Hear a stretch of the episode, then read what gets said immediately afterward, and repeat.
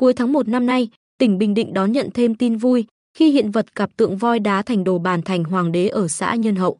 Thị xã An Nhơn được Thủ tướng Chính phủ công nhận bảo vật quốc gia, nâng tổng số bảo vật quốc gia của Bình Định lên 11. Việc cần làm hiện nay là đánh thức các bảo vật quốc gia để phát huy giá trị di sản văn hóa Champa ở Bình Định để phát triển du lịch. Không chỉ có hệ thống di tích thành cổ Champa, tháp Cham, tỉnh Bình Định còn lưu giữ nhiều cổ vật Champa. Theo bảo tàng tỉnh, trong số hơn 13.000 hiện vật đang lưu giữ, trưng bày tại bảo tàng có khoảng 5.000 hiện vật Champa phát hiện qua các cuộc khai quật khảo cổ các di tích và phế tích Champa ở Bình Định. Trong đó, có 6 bảo vật quốc gia trưng bày tại đây, gồm phù điêu nữ thần Mahishasurum Adini niên đại đầu thế kỷ 12, công nhận năm 2015. Phù điêu thần Brahma niên đại cuối thế kỷ 12, công nhận năm 2016. Cặp phù điêu chim thần Garuda diệt rắn niên đại thế kỷ 12 đến 14, công nhận năm 2017. Phù điêu nữ thần Sarasvati niên đại đầu thế kỷ 12, công nhận năm 2020. Phù điêu thần hộ pháp mà chùa niên đại thế kỷ 12, công nhận năm 2021. Lần đầu tiên đến Bình Định, vợ chồng bà Nguyễn Bích Hải và ông FINN Jacobsen quốc tịch Đan Mạch định cư ở Hà Nội thích thú khi ngắm nhìn các hiện vật Champa đang trưng bày tại bảo tàng tỉnh. Bà Hải chia sẻ, chồng tôi rất thích tìm hiểu lịch sử, văn hóa của Bình Định, đặc biệt là văn hóa Champa. Chúng tôi rất ấn tượng khi đến tham quan tháp đôi, tận mắt ngắm nhìn các hiện vật Champa đang trưng bày tại bảo tàng tỉnh. Với kho báu di sản văn hóa Champa phong phú và đa dạng, tỉnh Bình Định có nhiều lợi thế để phát triển du lịch văn hóa.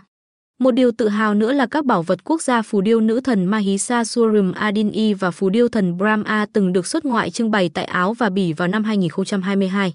Ngoài 6 bảo vật quốc gia lưu giữ tại bảo tàng tỉnh, còn có 5 bảo vật quốc gia còn lại là cặp tượng hộ pháp niên đại thế kỷ 12-13 lưu giữ tại chùa Nhạn Sơn.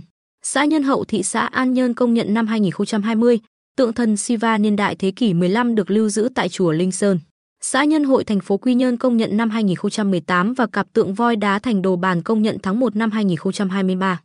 Nhà nghiên cứu Nguyễn Thanh Quang bày tỏ, di sản văn hóa Champa của Bình Định còn tương đối đậm đặc và phong phú nhưng chưa phát huy giá trị xứng tầm. Trong khi đó, bảo tàng tỉnh nơi lưu giữ nhiều hiện vật Champa quý giá lại bị mắc kẹt vì không có đủ không gian trưng bày, luân chuyển hiện vật. Việc đánh thức giá trị kho báu di sản văn hóa Champa nên làm càng sớm càng tốt, tỉnh ta chưa xây dựng được bảo tàng chuyên đề văn hóa Champa thì cần tạo được không gian trưng bày cho các hiện vật Champa.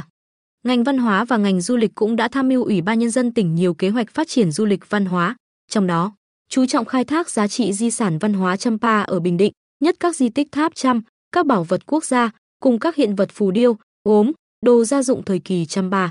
Ông Bùi Tĩnh, giám đốc bảo tàng tỉnh, cho biết thực hiện chỉ đạo của Ủy ban nhân dân tỉnh, Sở VH và TTB ảo tàng tỉnh đang phối hợp với các ngành chức năng thị xã An Nhơn. Các địa phương xây dựng phương án bảo vệ bảo vật quốc gia cặp tượng voi đá thành đồ bàn, cũng như các bảo vật quốc gia khác. Trong năm nay, chúng tôi cũng sẽ tham mưu Sở Văn hóa và Thể thao xây dựng mã QR, các clip giới thiệu, kết nối tour du lịch đến bảo tàng tỉnh và các di tích Champa để quảng bá, khai thác giá trị di sản văn hóa Champa phát triển du lịch. Chia sẻ thêm về việc đánh thức giá trị di sản văn hóa Champa, nhà nghiên cứu Nguyễn Thanh Quang cho rằng ngay từ bây giờ, tỉnh phải quy hoạch được không gian bảo vệ và tôn tạo, rồi mới nói đến quảng bá để phát huy giá trị di sản văn hóa Champa tốt hơn. Bảo tàng tỉnh cũng là một điểm đến du lịch văn hóa, thì nên đầu tư một không gian làm nơi nghỉ chân phục vụ du khách khi đến tham quan bảo tàng có các dịch vụ phục vụ như giải khát, bán hàng lưu niệm.